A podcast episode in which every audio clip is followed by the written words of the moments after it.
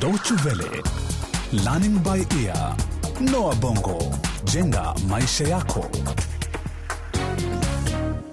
Karibu kwenye mfululizo huu mpya wa Learning by Ear. Kipindi cha leo ni cha sita cha mfululizo wa michezo ya redio kuhusu uhamiaji mijini uitwao kukabiliana na wimbi la mabadiliko. Tunafuatilia masaibu ya Ben, Baki na Zeina, vijana watatu wasio na ajira walio na shahada za chuo kikuu ambao wameamua kuanzisha chama cha ushirika cha ukulima kijijini ili kuondokana na dhiki ya ukosefu wa ajira mjini. Hata hivyo, ni jambo linalohitaji mchakato mrefu, na kwenye hiki kipindi cha sita tutashuhudia vikwazo vipya ambavyo Ben na kundi lake watakabiliana navyo.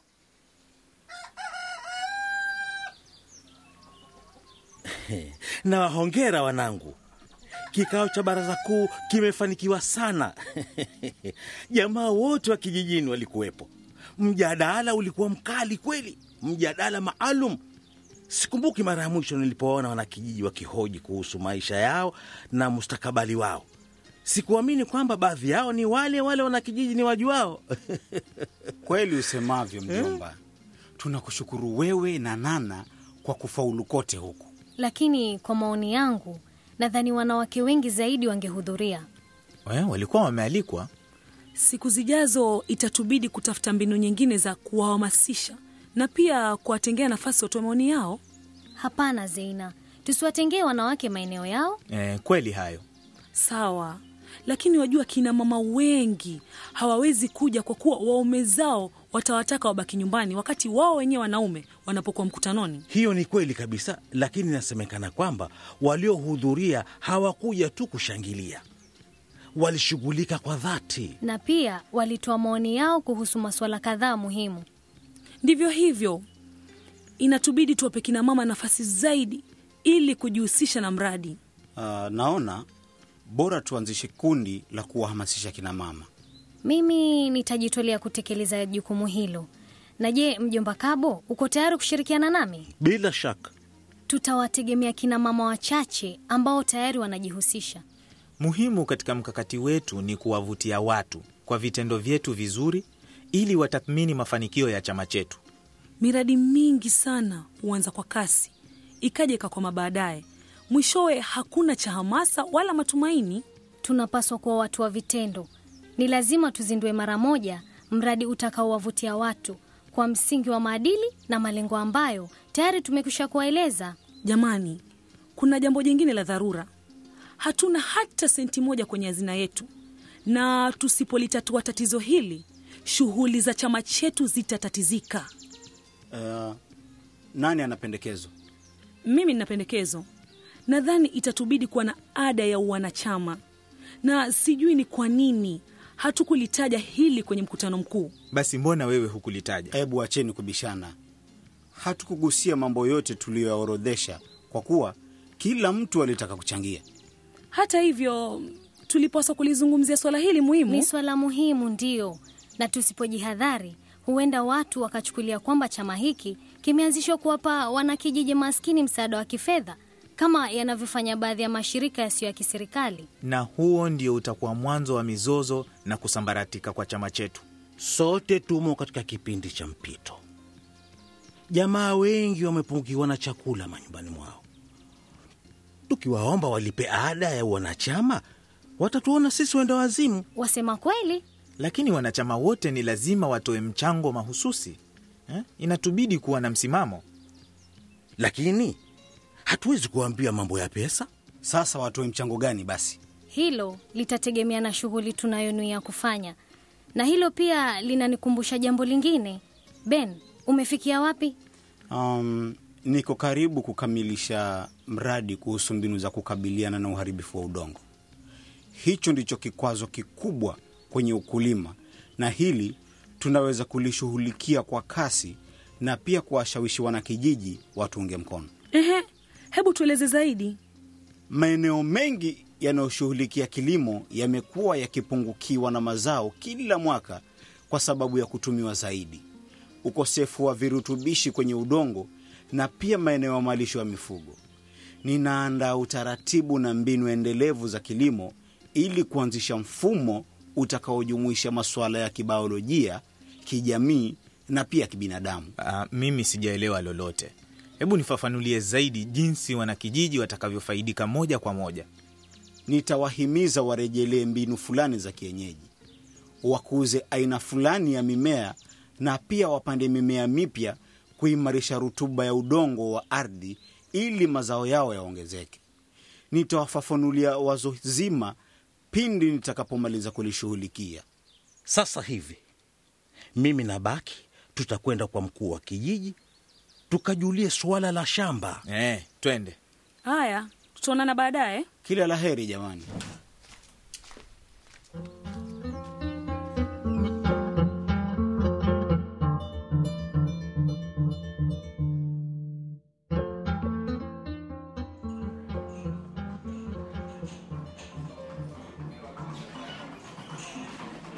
Hujambo, wewe ndio bwana Ben? Naam, mimi ni Ben. Wewe nani? Unijui mimi? Ninaitwa Tingo na mimi ndiye mwenye shamba maarufu katika eneo hili linalotumia mbinu za kisasa. Ala, Ni vyema ukinitembelea, shamba lenyewe zuri mno. ah, utaniwia radhi. Hapa kuna mtu nayemsubiri. Unanisubiri mimi, nimehiari kuja hapa. Hali ya maisha kijijini si mchezo. Hata hivyo, nashukuru kwamba umefika, ingawa dhiki za hapa si haba. Hebu nipe dakika chache nikueleze nililokuitia. Wasemaji, Nimekuja kukupongeza kwa kuanzisha chama cha ushirika. Ni swala ambalo linalohitaji ukakamavu wa hali ya juu na pia lina gharama zake, maanake linahitaji muda na kujitolea. Nami nina jambo ningependa kukupendekezea ili mpate kuzindua chama chenu. Mkweli. Jambo gani hilo? Aha, naona uko tayari, sio? Si mchezo, ni biashara kubwa. Mimi ni mkulima wa njugu na mimi uza zao langu Ulaya, ambako nina mteja anayenunua zao langu kwa wingi. Mimi hukuza njugu kisha humuuzia mavuno yote nipatayo. Ni biashara nzuri ambayo ina faida kubwa, hasa ukizingatia vizingiti tunavyokumbana navyo: mvua isiyotabirika, wadudu na masoko. Unanipata? Lakini Hayo unaoniambia yananihusu vipi mimi? ni hivi, ninakupa kandarasi hiyo hiyo, mkataba wa kuwasilisha tani elfu thelathini za njugu kwa bei nzuri isiyobadilika. Na si hayo tu, ukikubali nitakulipa nusu ya kiasi cha hiyo bei. Tunataka kulima mimea ya chakula. Hundi hii hapa, kwa kiasi hiki chama chenu kitaanza kufanya kazi.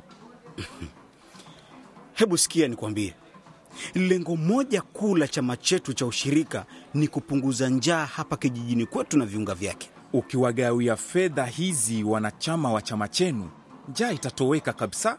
Unajua vizuri kwamba unayoyasema hayana msingi. Hii ni rubuni, tuseme ni asilimia 47 ya jumla ya malipo, ama tufanye ni asilimia 45, kwani na kuona kuwa mtu mkakamavu wa kushirikiana naye kufanya biashara. Sawa basi, tuseme ni asilimia 40. Hicho ndicho kiwango changu cha mwisho, upokee au ukatae. Nashukuru sana kwa kutufikiria sisi kwa nia yako ya kutaka kutusaidia kifedha, lakini hatutaki kufanya shughuli aina hii.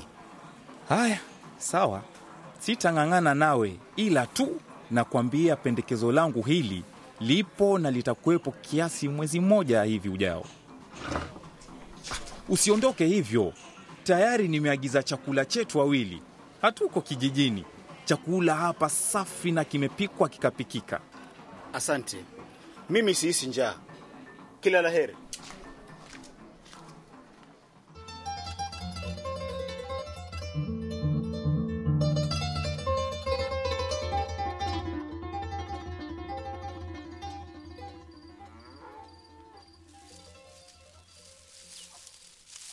Hapa tunaona jinsi mkondo wa maji unavyodhuru udongo. Tunahitaji madimbwi madogo madogo ya maji ili kuzuia mmomonyoko wa udongo na pia kuhifadhi maji. Lao tungekuwa na maji kila wakati, tunaweza kufanya makubwa hapa. Lakini Ben, hatuna uwezo wa kuitekeleza kazi yote hiyo. Hilo ni kweli. Ah, sasa hivi hatuna namna, lakini ninaamini tunaweza kufanya mambo mengi. Uh, tunahitaji kuwa wakakamavu. Ah, nini kinachokuchekesha? Vile unaposema tuwe wakakamavu. Ala, mbona? Tumekuwa tukitembea kwa muda wa saa moja. Najua una jambo jingine unalotaka kuniambia. Eh, ni ndiyo kweli. Ah, Nilitaka tupate nafasi ya kuwa wawili peke yetu, Ah, sisi peke yetu. Mimi pia, lakini kwani unaogopa tusionekane pamoja? Aha, wajua jamii ilivyo, binadamu alivyo, wanakusingizia mambo yasiyo na msingi, na hilo linaweza kutia dosari sifa zetu pamoja na chama chetu cha ushirika. Usemayo ni kweli Ben, lakini pia si vizuri kujificha, wala haiwezekani kuweka siri. Ninakuhakikishia kuwa watu zaidi ya kumi tayari wametuona kwa mbali. Sasa hivi si ajabu wameshaanza kusambaza umbea kijijini. Kazi bure tu kujificha kichakani. La muhimu ni kuwadhihirishia watu wetu kwamba uhusiano wetu ni wa dhati na madhubuti. Ikiwa tuna uhusiano kweli, Kwani una shaka? basi mbona uthibitishi? Eh, aya, subiri. Ah, waona, waona, wewe ndio unayeogopa. Ndiyo, usiku umeshaanza kuingia. Twende zetu. Na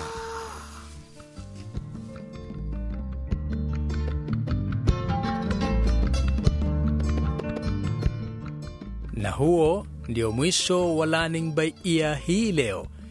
Hicho ni kipindi cha sita cha kukabiliana na wimbi la mabadiliko, mfululizo wa vipindi kuhusu uhamiaji mijini. Ikiwa unataka kukisikiliza tena kipindi hiki au kutupatia maoni yoyote, fungua ukurasa wetu wa wavuti dw-world.de mkwaju lbe au utuandikie barua pepe kupitia anwani yetu lbe at dw world de. Usisahau kukitegea sikio kipindi kifuatacho.